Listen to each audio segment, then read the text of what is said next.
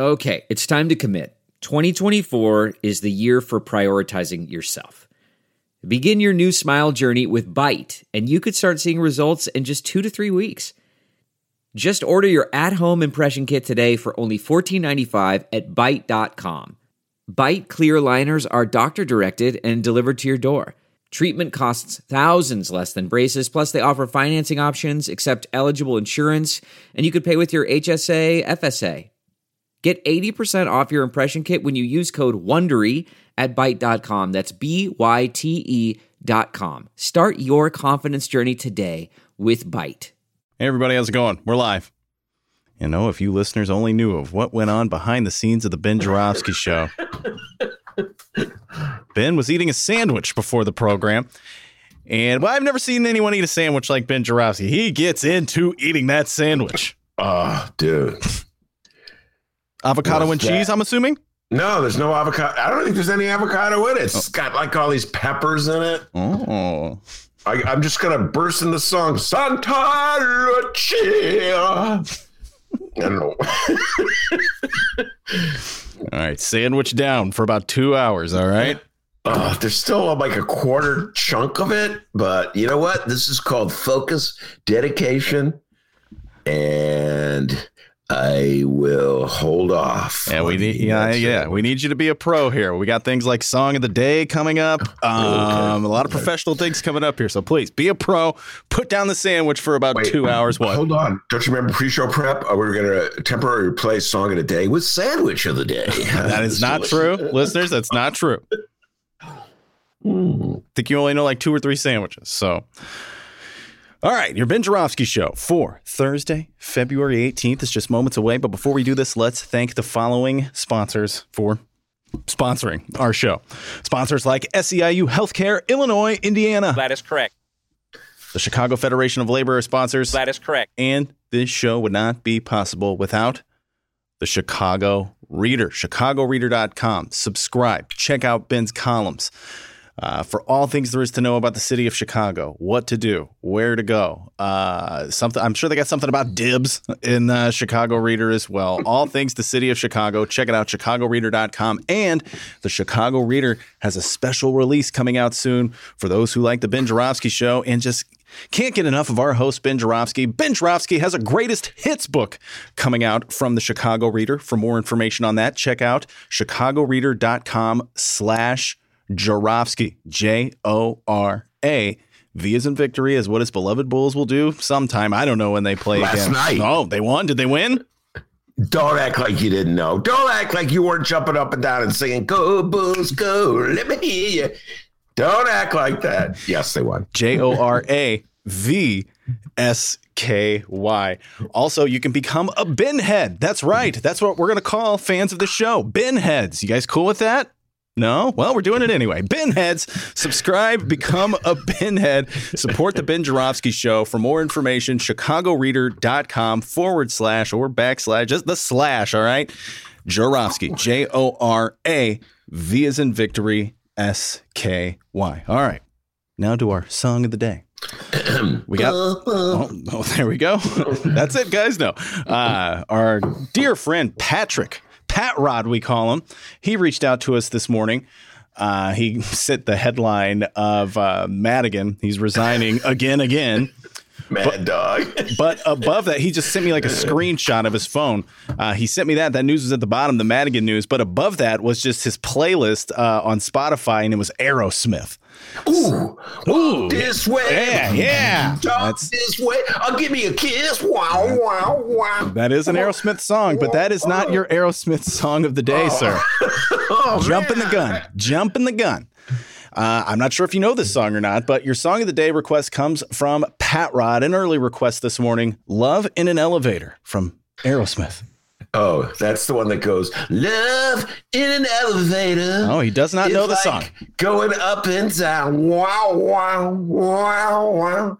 Isn't Slash the guitarist for uh, Aerosmith? Oh my Or is it god. Flea? No. Which no, one? neither. Neither. Flea plays the bass. Oh, Steve Perry, I believe is the guy's name is, isn't it? Or is that the guy from Journey? I, Joe I Perry. Joe Perry. Joe Perry is the uh, guitarist from Aerosmith, not Steve Perry. Joe Who Perry. does who's Slash the guitarist for? Guns N' Roses. Okay, you sang about three songs, so let's just start it. The Ben Joravsky Show starts now.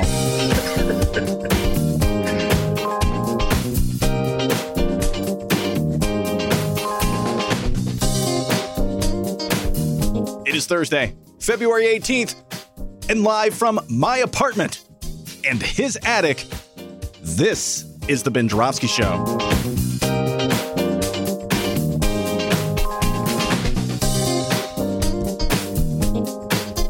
Today on the program, Chicago Sun-Times writer Manny Ramos.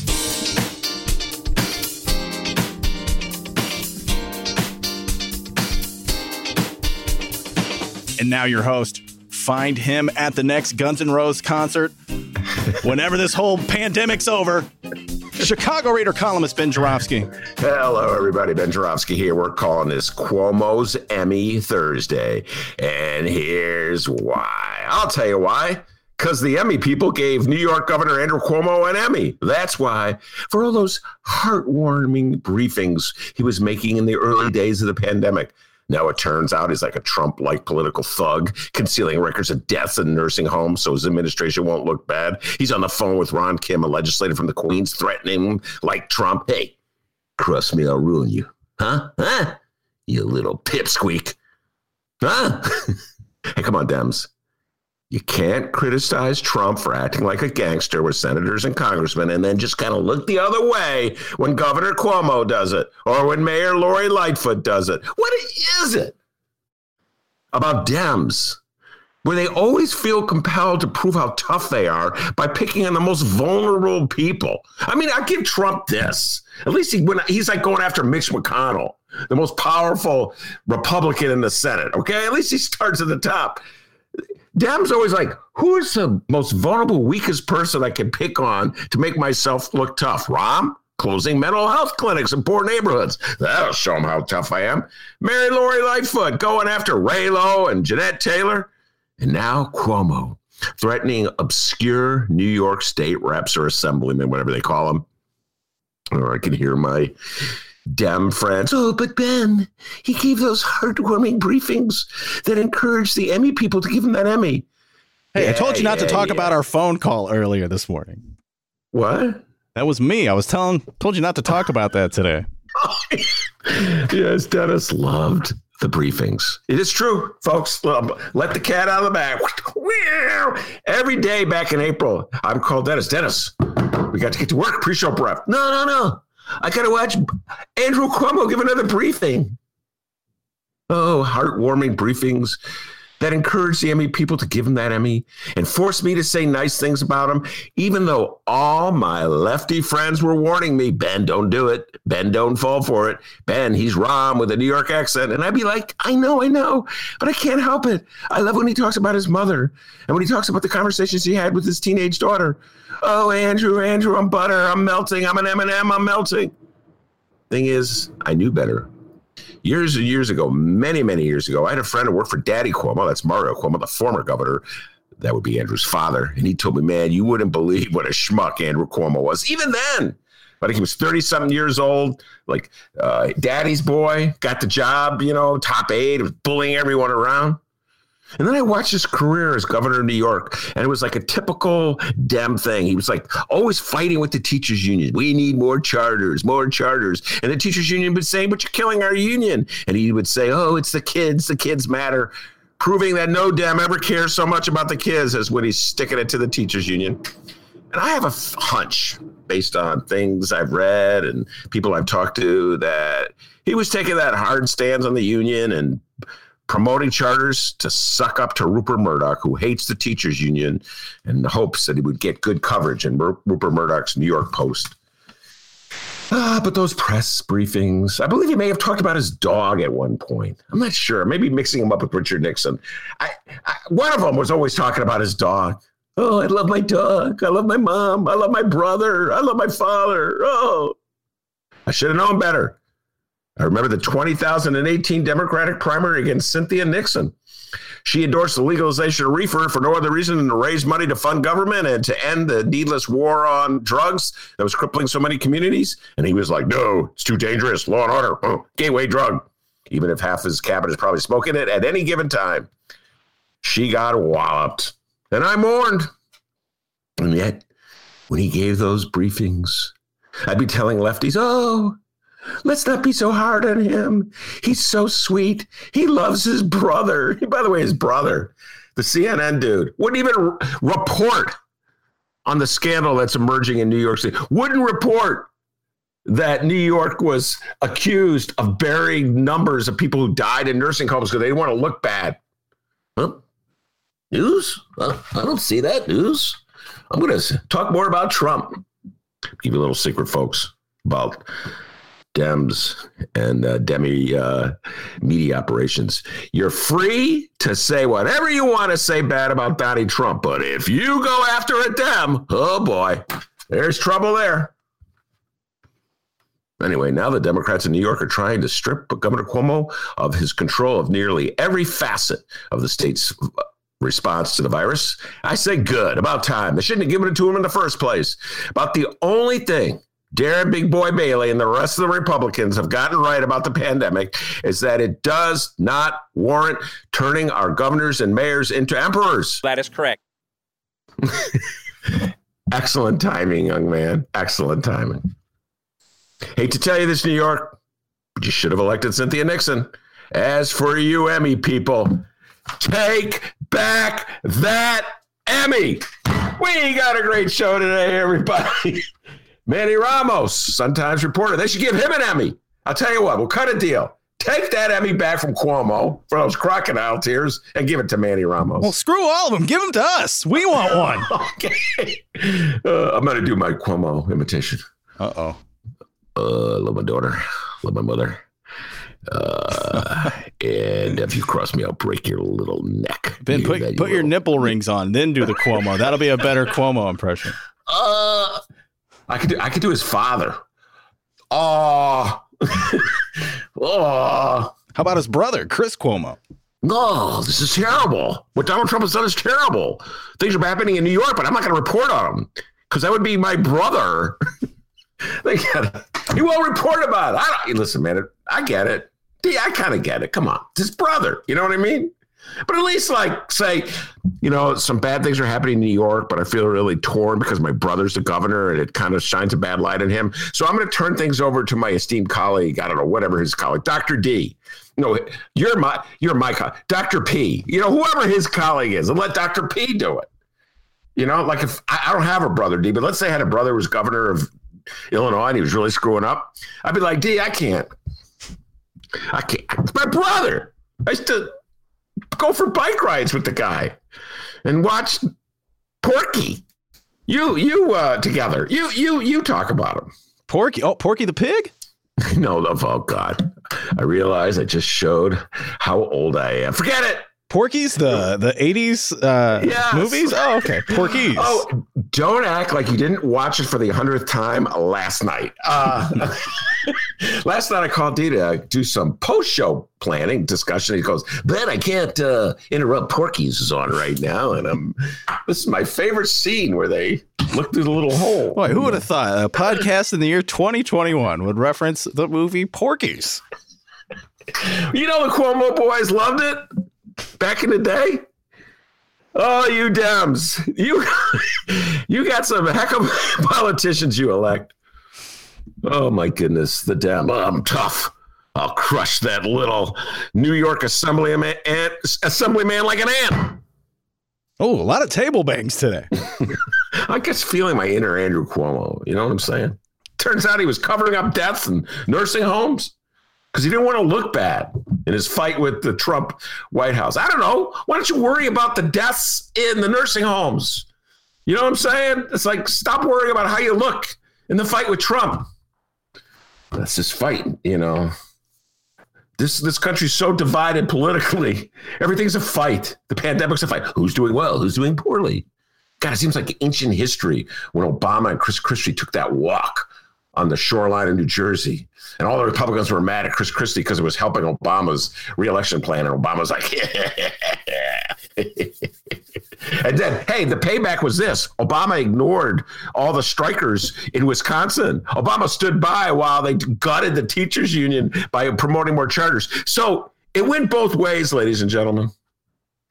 Oh, you Dems. You fall in love with your demi heroes. Oh, but he gave great, such, such great press briefings, Ben. Really loved him. Anyway, we're not a tangent there, D. Three table bangs. I'm, I'm in Sergio country. Remember the old days back in the studio? Sergio, oh my you god, drive me nuts, table? drive me crazy. Sergio, please stop with your hands. Anyway, uh, Manny Ramos of the Chicago Sun Times. By the way, he remembers us from back in the day, D, when we were at the Bright One. I was talking to him when I set up the interview. He's, uh, he goes, Yeah. He goes, I remember you guys. They had you in that studio by the bathroom. Yep, that's us by the, The bathroom. weirdos by the bathroom, right? Oh yeah, that's us. Yeah. Pretty much what he said. you weirdos by the bathroom. He wrote an absolutely very moving piece uh, in the Sun Times. I think it ran a couple Sundays ago, and I've been meaning to reach out to him. I want to thank Romano Hussein for being making that connection uh, for us. Letter to a Young Lord, remembering Manuel Ramos.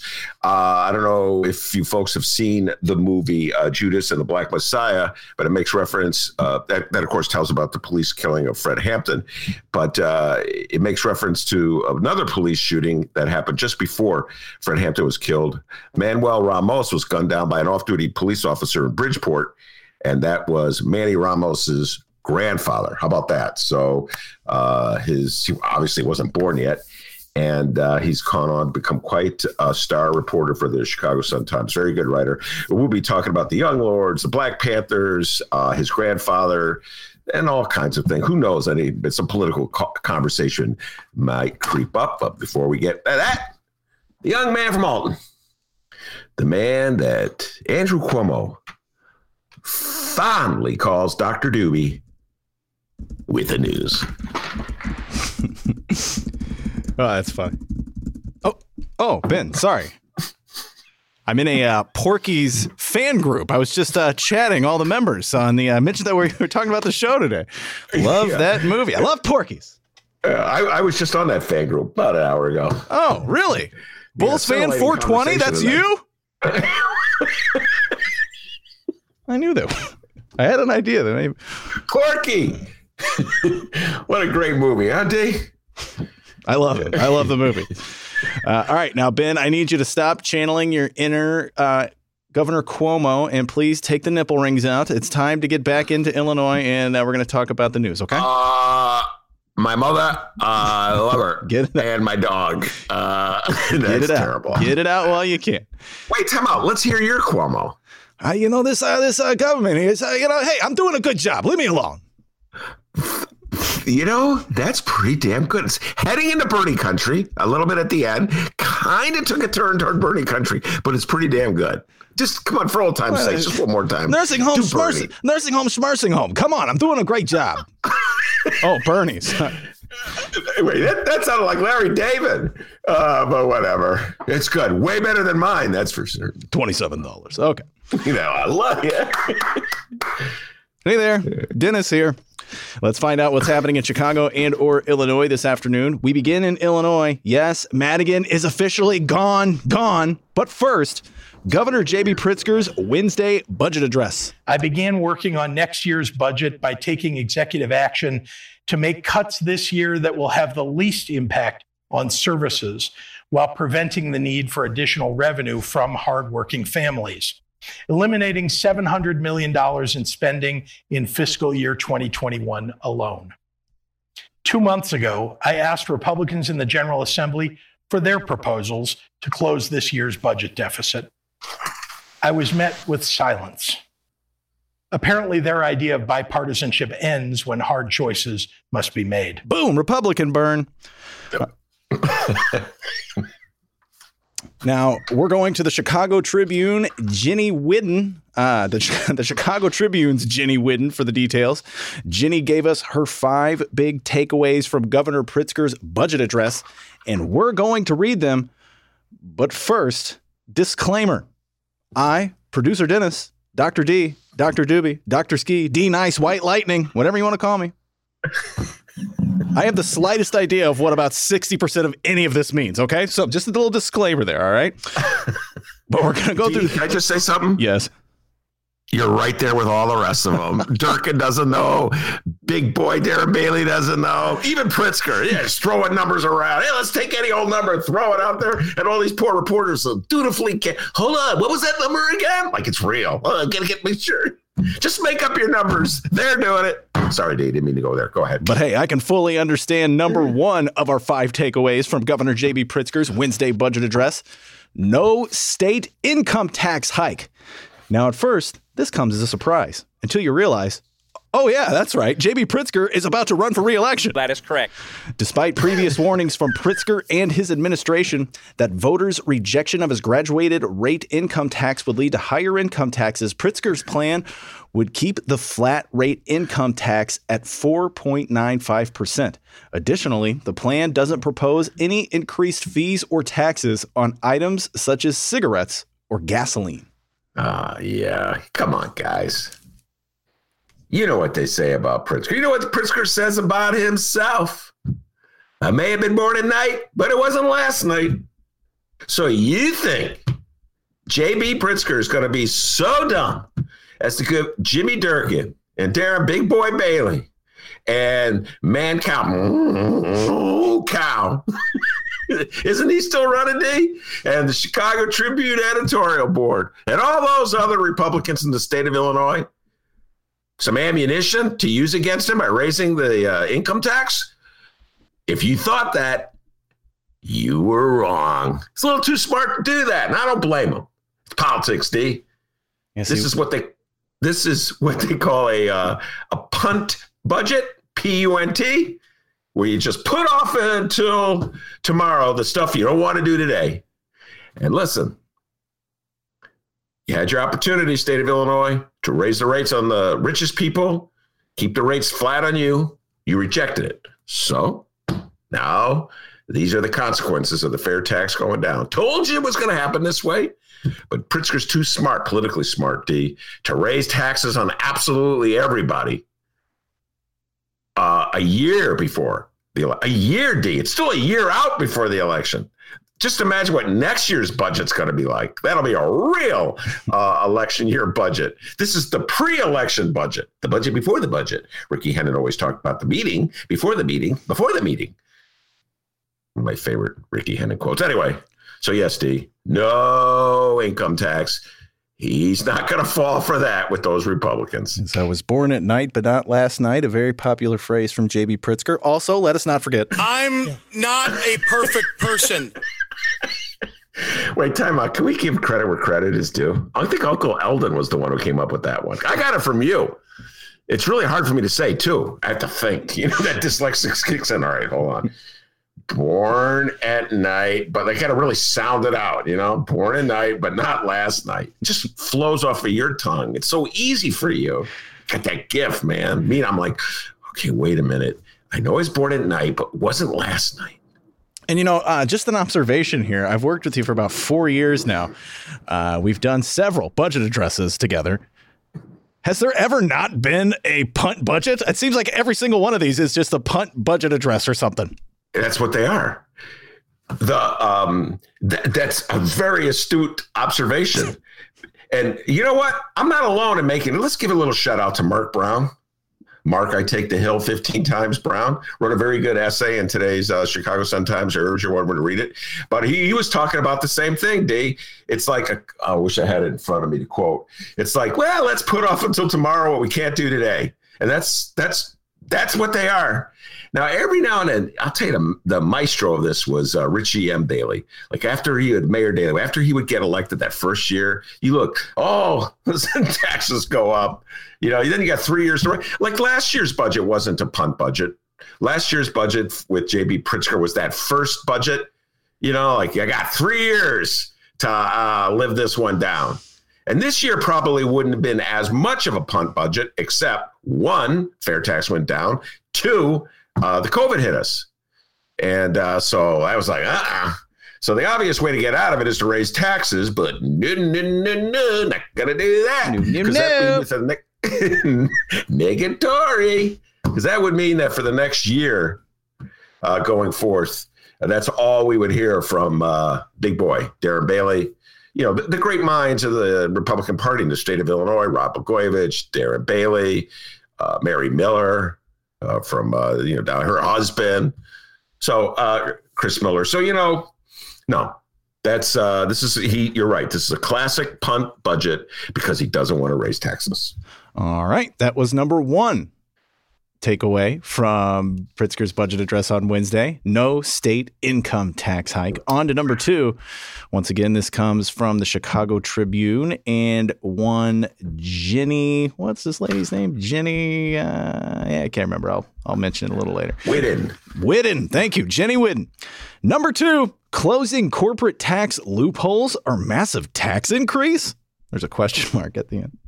The plan takes aim at several tax policies that Pritzker agreed to in 2019 to gain Republican support for his last budget proposal.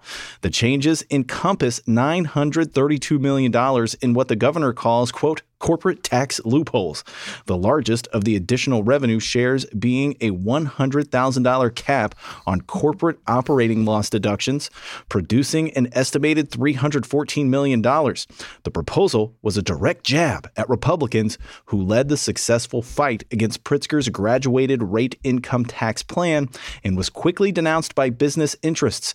The Illinois Chamber of Commerce called it a quote massive tax increase that would have a long-term negative impact on job creation and tax revenue for the state. All right. That was a good uh, good point that uh, Jenny Whidden made. Yes, it was a counterpunch. Springfield politician. Phyllis, fellas. Now, how many times we told you, fellas, your time what has come and gone. All right. Now I know you applied for that internship to work under D and learn how to run the board, but there's a lot of other applicants. And so sorry about that, everybody. I accidentally hit the it. Phyllis button. I thought Phyllis called into the show. But anyway, yes, uh, the powers that be in the state of Illinois uh, defeated, uh, ganged up to defeat uh, the fair tax. Didn't take much. People in Illinois were very, you know, just very skeptical about that fair tax. I think it was uh, Monroe Anderson who put it best.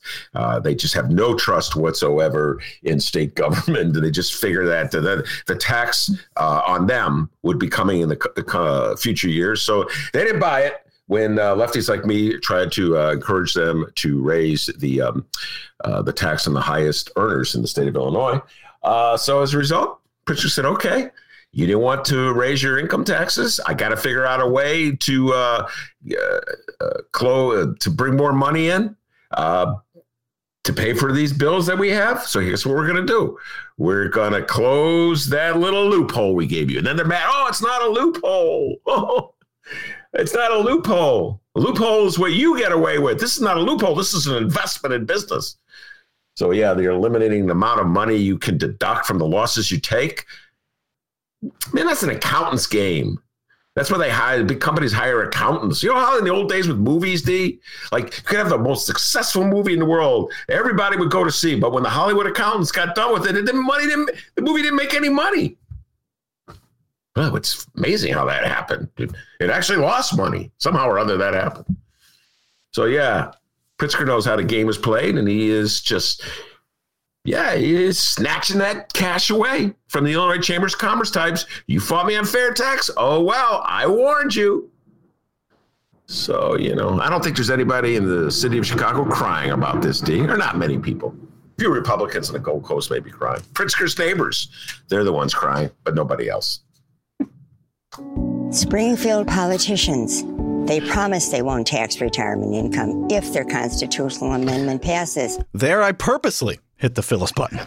Thank you. By the way, have you gotten back to her yet on that internship? Because she's really bothering me. You know, she keeps calling. She wants that internship. No, no, I've officially just uh, avoided all of her emails and phone calls. Uh, on to our third takeaway from Governor Pritzker's budget address on Wednesday. Number three, federal COVID 19 relief keeps on giving. Federal pandemic aid will provide $9.9 billion toward the bottom line. Pritzker's plan would direct $3 billion to education funding, primarily for K through 12 schools, $3.5 billion toward the state's coronavirus relief fund, $1 billion to the Department of Public Health, $1 billion to airports and highways, and $450 million to childcare.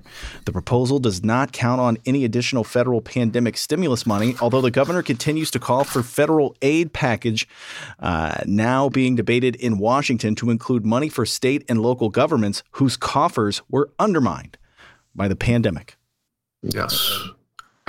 And by the way, if you want to see a miraculous turnaround in terms of the state's budgeting needs, you will see it if more federal dollars come to Illinois. And uh, the reality is, is that the federal government at this moment of crisis, not we'll probably get into this with the city as well in a little while, uh, the city and the state, with uh, tax revenues falling, uh, with people really hard up, with expenses rising because of the uh, pandemic, they're really relying dependent on the feds to bail them out. But right now, much of that aid is limited uh, to pandemic spending, so that's where the money's going to go. If they get a more generous handout uh, from the um, the Biden administration, D, and Biden is able to get that through Congress, jubilation will reign in Springfield. And suddenly he'll be uh, next year's budget. You'll hear what a what a master of the budget process JB Pritzker is. That he figured all this out. He worked his connections in uh, Washington. You're going to hear a lot about that. That was always the thing about Rahm. You know what I'm saying? Like, oh, well, he's got all those connections in Washington and he gets along with Republicans. So that's something else that they tell us about Dems going back to Andrew Cuomo in New York. They're so resourceful and they're so pragmatic. Well, we're going to hear a lot of that from uh, Governor Pritzker in the coming months if Biden's able to get that uh, more assistance to the states and the cities. And we'll hear the same thing from Lori Lightfoot. They'll all be like, whew, wiping their brows because they dodged a bullet. They got to figure out how to raise the money uh, to pay for their obligations. And uh, if the feds don't kick in, that means what? Either raising taxes on everybody or raising taxes on the wealthy. They don't want to do that because those are their friends and major sponsors. So fees and fines. And, but I give Pritzker credit, man. I have to give him credit, D. He snatched back that little corporate handout from last year's budget, took it back, said, okay, guys, you kill my fair tax, I'm going to kill your little corporate giveaway. Now they're crying. Nobody's crying with you, Chamber of Commerce types. Okay? Nobody's crying. Nobody's nobody feels sorry for you at all. Three down, two more to go. Our fourth takeaway from JB Pritzker's budget address on Wednesday education funding again fails to meet required threshold. In a repeat of last year's budget, Pritzker's proposal would keep school funding level with the previous fiscal year at $7.2 billion. The 2017 rewrite of the state school aid funding formula calls for an increase of $350 million each year over the next several years to reach adequate funding by 2027. Since the current state budget held education funding flat from the prior year, another year without an increase would put the state $700 million behind its goal. Yeah, well, that's a lot of numbers, but uh, the bottom line is this: they made an obligation to kick in 350 million more every year, and they're not meeting it. And uh, that is the part of this budget that bothers me the most because everybody knows this. I'm a big fund education guy. And it's just so interesting how everybody believes in the importance of education, but really don't want to pay for it. You know, all those uh, corporate uh, titans, the leaders of the Illinois Chamber of Commerce crying.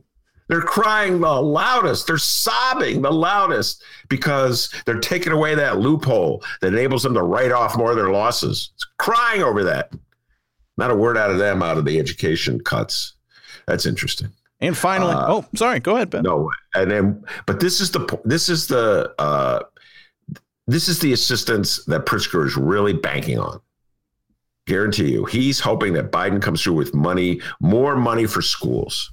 That's what this whole reopen the school uh, talk from uh, Biden is all about. So he's hoping that, that by next year's budget, And that will be the real election year budget, D, because it'll be released. Just think about where we'll be. It'll be February of 2022. I presume nobody will run against Pritzker in the Democratic primary. I doubt that. So, uh, but it'll be just months before who Darren Bailey, Mancow, Shemp, Whoever the Republican nominee is, uh, will be running against him. I guarantee you, they'll fa- figure out some way, somehow or other, they'll magically figure out a way uh, to restore most of that education fund. I got a feeling Willie Wilson will come into the conversation eventually. Yes, but will he be running as an independent or a Republican? Hmm. Hmm. Mm-hmm. Well, he does have or that Willie Wilson party. Oh, he'll stick with it. Yeah. Yeah, that gives it because if he runs as a Democrat, uh, then he'll lose to Pritzker in the primary. Uh, but if he runs as an independent, he'll be around for the general election, and then he'll be a really threat, uh, or he'll be perceived as a threat. I don't think he'll really be a threat. Uh, to Pritzker's reelection chances. All right, it's time for our fifth and final takeaway from JB Pritzker's budget address on Wednesday. Current budget is balanced through borrowing while Pritzker's bills pl- uh, while Pritzker bills his plan as his third balanced budget proposal, the current state budget, which he signed into law last June, is only balanced owing two billion dollars the state borrowed from the Federal Reserve in December. The funds borrowed from the bank's municipal liquid. Good job. Easy for you to say. the Municipal Liquidity Facility Program uh, are due for repayment over the next three years. Through though $690 million is due for the upcoming fiscal year, Pritzker's proposal would prepay that amount during the current year, a move that helps bring his latest budget proposal into balance. All right. There we go. what did I just read? Give that guy a raise for just having to read that. This is classic budget talk. Nobody knows what any of that means, you know, but they got to put it in the newspaper anyway. Eh, just throw that budget jargon in the newspaper. This D is why we call this a punt budget. This is classic. Just borrow the money. You know, well, budget's supposed to be balanced, and so uh, balance uh, that is like a, a, game of financial uh, wizardry anyway it's all projections. So you make the projections in such a way as to be able to claim that you have a balanced budget. Ultimately, you're borrowing more money because you don't want to tax the people at this moment. You know, so better kick the can down the road. That's another way of doing it, of saying it. I call it the punt budget. Some people call it Rahm Rahm Emanuel of the kick the can. We're never going to kick the can down the road. I mean, the guy was borrowing like crazy every year. It's like Bernie Madoff. Moving this here, moving that there. By the way, I found uh, Mark Brown's uh, excellent column right here. I'm going to read you, which will probably explain that uh, passage that you just read. Uh, Lord knows that was written in some language other than English. All right, here we go. Um, Uh, Pritzker, amid the backdrop of a global pandemic, presented a budget for the new fiscal year that looks very much like the budgets Illinois governors have been presenting for decades. It's a live to fight another day budget, a budget that, if adopted, should allow state governments to survive until next year, which not coincidentally will be an election year when we can do it all over again. It's a budget that doesn't fix the state's structural deficit the gap between what the state takes in and what it spends, but is that it doesn't seem to make it much worse either. In other words, punt. That's it. and uh, but next year, D, I think next year magically, with the assistance, if all goes well, of the Biden administration, J.B. Pritzker will be will be presenting a balanced budget with more money for public schools, no state, uh, definitely no state tax hikes. Guarantee you that. Uh, and everybody will be proclaiming him the maestro, the master of the budgetary process. All right. Now, I do have uh, the Republican responses uh, from the budget address, but honestly, I'm a little sick of talking about this story. So let's just move on. All right. Maybe we'll surprise. Uh, they think they're hippies. All right. Boom. Done. All right. Here we go. Wait, can I just sum up their surprise, their their comment? Sure, sure. Here we go. I will now combine all the comments that I read from Illinois Chamber of Commerce, uh, State Representative Jim Durkin, Darren, State Senator Darren Big Boy Bailey, uh, and a bunch of other Republicans. Ready? Here we go. Gonna, it synthesizes as this. That is correct. Back to you, D. cry, cry, cry. Yeah, like I said, it's kind of sick of talking about it. So let's move on here. Uh, hey, it's today's top story in Illinois. Michael Madigan is stepping down. Say what? I thought he already stepped down. Yes, he did, but he did it again. about about a month ago, long, long, long, long, long, long time Democratic Illinois House Speaker Michael Joseph Madigan became former House Speaker Michael Joseph Madigan after he was voted out by his fellow Democratic colleagues and ECW Emanuel Chris Welch was selected to take his place. But Madigan wasn't only the Speaker of the House, he also had a House seat, a very important one. Ben, before we go any further, walk us through the many roles of Michael Joseph Madigan. All right. I've had I've already had this conversation a couple times today with people uh, who have said to me, wait a minute. I thought he already quit. Well, he didn't really quit. He was the House Speaker and he was running for reelection as House Speaker. And that is an election that's conducted by the other state reps, the other uh, Democratic state reps uh, in uh, uh the General Assembly. He couldn't marshal enough to win. And so he stepped aside, and Chris Welch was elected Speaker, but he was still a state rep. Remember, you can't just be a speaker, you have to also be a state rep. And uh, so, anyway, he was still a state rep. And uh, this has been predicted. I think the Bright One had this one first. The, I think it was the Sun Times. Uh, they note, or maybe it was Shia Kapos. I can't remember. I don't want to give. I don't want to uh, not give the right person credit. But somebody said he's uh, he had given up his apartment in Springfield. Remember that when that story broke, leading to speculation that perhaps he's going to step down as state representative from his seat in the 22nd district on the southwest side of Chicago. Back to you, Dennis. And uh, that was my imitation of the many news people talking about. Thank you very much, Ben. I'm live here from Springfield. Where? Sorry. Yeah, that's how they do it. They go, I'm standing in the corner of Jones and Billy Bob Street in downtown Springfield. We just got word that Michael Madigan has given up his apartment. Again, we've not been able to confirm this, but we heard about it, heard it from a man who heard it from a friend, who heard it from a friend. You've been messing around. Oh, wait a minute. That was a song I heard last night on the radio. Back to you, Dennis. Live here in Springfield, I'll tell you. Okay. Uh, the following comes from the Chicago Sun Times and Rachel Hinton. The headline reads Former Speaker Michael Madigan resigns State House seat. Former Illinois House Speaker Michael Madigan announced Thursday he will resign the seat he's held for a half a century at the end of the month. In a lengthy statement, Madigan said it was an honor to, quote, serve the people of Illinois as Speaker of the House and State Representative of the 22nd District, and took aim at the, quote, vicious attacks by people who, quote, sought to diminish my many achievements lifting up the working people of Illinois. Oh, gig me. All right. More from Madigan. More from Madigan. 50 years ago, I decided to dedicate my life to public service. Simply put, I knew I wanted to make a difference in people's lives.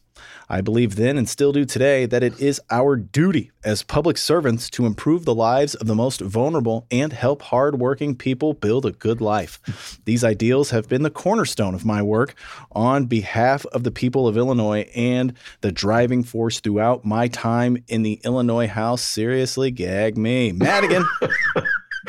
now stop it. Madigan said, Madigan, hey, we're, uh, Madigan's not done. You're interrupting Madigan now. How rude. Sorry, sorry, Mad Dog. Madigan said he was, quote, particularly proud of the work of the House Democratic Caucus to increase the diversity of voices in the House to, quote, include more women, people of color, and members of the LGBTQ community. He said, quote, In my tenure as Illinois House Speaker, we worked to elect representatives across all backgrounds and beliefs to truly represent the interests of the people of our state. The new speaker, who was handpicked by Madigan, Emanuel Chris Welch, weighed in. He spoke on Madigan's resignation. ECW said about Madigan, quote, under him, we've had strong, sustained Democratic leadership in Springfield. Uh, Welch said, highlighting some legislative accomplishments like legalizing same sex marriage and abolishing the death penalty. Welch went on to say that we must now build on that with a new generation of leadership focused on racial and gender equity in all dimensions, improving government transparent, uh, transparency, and leading with the kind of conviction, compassion, and cooperation expected by our constituents. Welch's statement continued, saying, I truly appreciate his contributions and I join Illinoisans across the state in wishing him well. All right, now enough of the sentimental stuff. Let's talk turkey. Now, I'm sure most of you listening remember Madigan Gate. If not, well, it was the time back in July of 2020 when utility bigwigs ComEd admitted to arranging jobs, contracts, and payoffs to the associates of one Michael Joseph Madigan. Madigan essentially called the allegations horsepucky and did what damn near every Democrat did when they were in a tough position between the years 2016 and 2020. Blame Donald Trump. And surprise, it worked for a while. After the news, the levee broke for a lot of Illinois Democrats. That was enough, all right? And Madigan's own Democratic colleagues, including Governor J.B. Pritzker, were asking for the resignation of Michael Madigan from both of his positions if the allegations were true.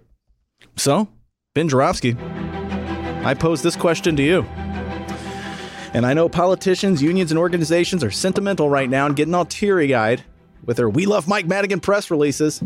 It's doing a great job of distracting us from the reality that uh, this guy was pretty greasy. Don't mean to get all Jim Durkin on all of you here, but Madigan has stepped down from both of his uber powerful positions. So that means the ComEd Madigan, Madigan Gate allegations are true, right? Okay, I'm now to tell you what I told you a month ago, what I told you two months ago, what I told you three months ago. They're not allegations. It was a confession. How many times do I have to tell you? They confessed to bribing him. That's what they confessed to. I didn't do it. Don't blame me. It was ComEd. The real question is, why did they do it? They could have gotten their legislation passed anyway. It's just the kind of way that things go in this state. You know, Republican like entities like Commonwealth Edison, they like they really like all powerful Democrats. They figure, well, they're, the ones who keep the rabble in line. Why do you think the ComEds of the world love Richie Daley so much? Why do you think they love Rahm Emanuel so much? Why do you think they love Lori Lightfoot so much? Keep that rabble in line. You know, tell that teachers union, shut up, get, shut up, Stacey Davis Gates. So that's why they're useful. That's why they uh, hire them for like their property property tax. They, what they didn't mention in all this is that Michael Joseph Madigan ran a very uh, successful property tax business, appeals business. You come to Michael Joseph Madigan, you're a landlord downtown. You go, look, I need to lower my tax, uh, the amount I'm taxed at, so I can pay less in taxes. He goes, don't worry, I'm a brilliant, I'm a maestro at this. Like he ever did any of the work. He had like a bunch of clerks and lawyers doing it. But they saw that name, that law firm. Actually, probably didn't even take that. As I've said many times, Dennis and I could run a property tax appeal business. Not that complicated. But he uh, was a, a, very lucrative business uh, that he ran. And all these powerful Republican landlords would hire him. You know, and that was how they curried favor.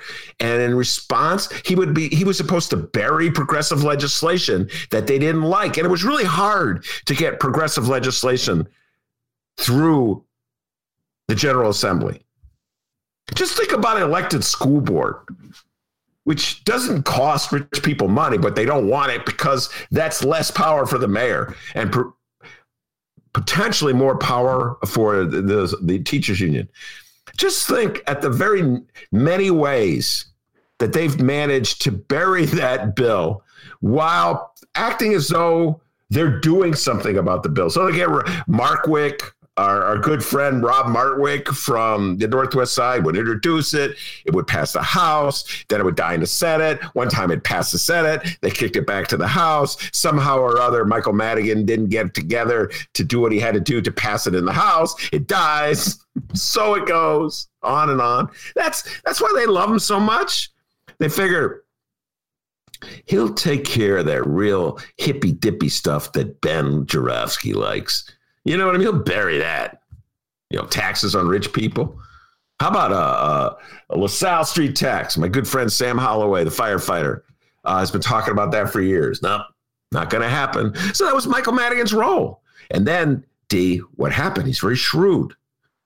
He saw that uh, as he was losing strength in downstate areas uh, and rural areas, he was becoming more and more dependent on the votes from Chicagoans. And to get those votes, he had to move to the left on social issues.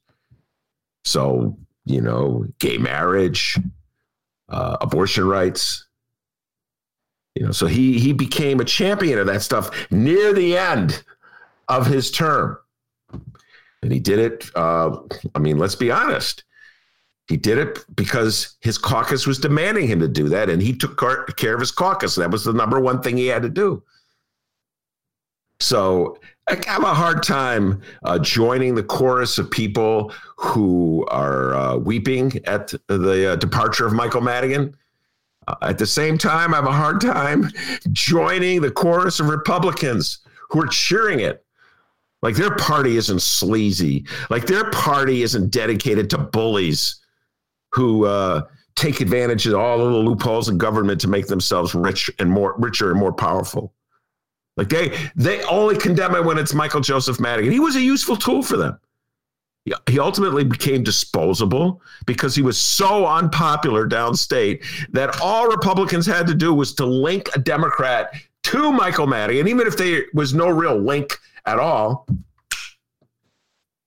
and uh, that Democrat was going uphill. Heidi Henry came on the show. Marie Brio came on the show. They talked about how difficult it is to run uh, against a candidate uh, who is throwing Michael Madigan at you, even if you're a, a, like a lefty Democrat like Heidi Henry, and you have no connection to Michael Madigan at all. So D, you know, it's a mixed. And I have to add, I will always, however, this is my weak spot for Michael Joseph Madigan. Appreciate the role he played in defending uh, collective bargaining rights in the state of Illinois when Bruce Rauner was the governor, and Bruce Rauner was. This is where the Republicans are such frauds. Bruce Rauner would not pass a budget for four years because he was trying to extort concessions from the Democrats, and Madigan wouldn't budge. So I salute you, Michael Joseph Madigan, for standing up on behalf of the unions those four years. And that's why I kept flip flopping, D. Am I on the bus? Am I off the bus? You know what? Now, with everybody saying how happy they are he's gone, I'm going back on the bus. Well, that's great, but the bus left like three months ago, dude. So, oh man, damn! Don't you just hate when that happens? Miss the bus. Michael Joseph Madigan. What if he's going to keep the property tax business going? Now, they talked about he stepped down from his state house seat. He stepped down as speaker. He's still the Illinois, by the way, don't forget this. He's still the chairman of the Democratic Party in the state of Illinois. Pretty powerful guy. And he's going to have a hand in determining who his successor is. Pretty powerful guy. So we've not heard the last of one, Michael Joseph Madigan. Damn. Be great if we did. Uh, all right, now we uh, we saw tons of quotes here. If you follow the news, you saw statements, uh, quotes, everything from organizations, political leaders, so much. Uh, our good friend on the live stream chat, Row, she raises an interesting question. Out of all of these quotes and statements, where the hell's Lisa Madigan? that is a great question. And you know, Row, let me just go on a little tangent here. Uh, Lisa Madigan, of course, is Michael Joseph Madigan's daughter, uh, had tremendous bright prospects as an up and coming politician in the state of Illinois. She was a state senator from the north side of Chicago. She was my state senator, D, many, many years ago. And from that, she became attorney general. Uh, and she was always, the talk was that she was next in line to run for governor, but that she couldn't run for governor as long as her father was the speaker. Yes, that makes sense you know, only in Chicago where we like would be endlessly reelecting people named Daley. Would that go? Would you could you get away with that? But you, you couldn't get away with that in, in Illinois. All right, but he wouldn't step down to help her. I could never understand that. You know, maybe I'm just a sentimental papa. I, my kids are number one. Oh, I, you want your kids to triumph. You know, at some point you step aside, and, but uh, D, yeah, he's cuff. He, that's the one thing about. There were many things about Madigan uh, that you, you know he wasn't that complicated of a fellow. But the one thing I never understood is why he would block his own daughter from achieving what looked to be like her goal uh, to be governor. So uh, Roe is right. She has stepped away from the limelight. I don't. I don't hear her name mentioned uh, for office anymore. I don't know what she's doing. She, I presume she's practicing law somewhere. She's a lawyer. But yes, a lot of silence. Uh, Lisa Madigan, I can't, every year, D, she was going to be running for governor from the time. I think there was even talk in 2006 that she might challenge uh. I mean, it just seems like it was an annual thing. Will Lisa Madigan run for governor? And and then followed by, but of course, her all powerful papa will have to step down as House Speaker. Not gonna happen. So don't understand that one, D. Every year. I'm sick of it. Every year we give power to one person. That would be Congressman Michael Bost when he was a state rep and he was threw the papers in the air. He was so mad at all the power he was giving Madigan, but all the power we're giving Emperor Trump. Well, that's a different story, Ben. That feller's happy today. You know what I mean? I'm sick of I don't know. every year we give power to one person. I don't know, D. It's like, yes, Madigan's gone. But on the other hand, Madigan helped him get to where he is. So part of him is like, damn, now who am I going to bash? Dennis? I think I'll bash that Dr. D. Every No, year. that's not gonna- Every year. That'd be awesome. That podcast. I'm sick of Dr. D. but skiing. All right. so yes, once again, Mike Madigan has resigned again. Again. Oh, yeah, well, he didn't go to jail, but Yeah, he didn't go to jail. All right. Let's not knock it off. all right. Uh, and I guess it's budget week here on the Ben Joravsky Show. Earlier, we highlighted the state of Illinois' financial plan moving ahead of a worldwide pandemic. But what about the spending habits of our elected leaders right here in Chicago, and mainly from our Chicago mayor, Lori Lightfoot? Good afternoon, everyone. Oh, good afternoon, Madam Mayor. and, and we're gonna and after our interview with Manny Ramos, we're gonna be talking more about it. And everybody, it's episode 336 of everyone's favorite daily Chicago political soap opera.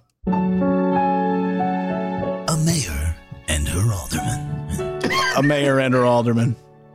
I want an answer. It's not something you ignore. I think you're 100% full of shit, is what I think. if you think we No offense, well, fuck you. Okay, then. you two. Who are you to tell me I'm full of shit? Come on, we, we're all adults here. That's gonna be coming up after reach out to Raylo. Gotta re- things to do. Gotta reach out to Raylo. Sorry, Dave. Go ahead. Uh, a mayor and her alderman. The latest episode is going to be coming up a little later on in the back half of the program. We're going to take a quick break, but remember, you can download previous Ben Joravsky shows, Benny J bonus interviews, and so much more at chicagoreader.com and wherever else you download your favorite podcast. Over 900 episodes of this show. All right. Go check uh, some shows out that you may have missed. And also uh, subscribe to the Chicago Reader. Become a bin head. Yeah, that's what we're calling avid fans of this program these days. Bin head. Are you a bin head? Go to chicagoreader.com forward slash Joravsky to learn more and help the Ben Joravsky show. Also, Ben has a book coming out, his greatest hits from the Chicago Reader over 40 years. 40 years. What is this thing like 3,000 pages? Uh, so much coverage from Ben's time at the Chicago Reader. It's his greatest hits. Uh, for more information on that, once again, chicagoreader.com forward slash Joravsky. You can reach us on uh, social media. Good God. I'm 37. Uh, you can I reach us. started before he was born. Folks, measure my career by looking at Dr. D. That's my career. It, and that's just the one in Chicago. There was the one before that. Ah, this guy is old, ladies and gentlemen. 40 years. Good lord. Uh, yeah, so you can find us on social media at Benny J Show, B E N N Y, the letter J Show on Facebook, Twitter, and Instagram. You can always send us an email, Benny J Show at gmail.com. Leave your name and where you're from if you'd like us to read your comment on the air. And you can call the Ben Joravsky Show. It's true, 708 658 4788. The number again is 708 658 4788. We would love to hear from you. Don't go anywhere. The Ben Joravsky Show will be right back. And when we return, Sun Times writer Manny Ramos.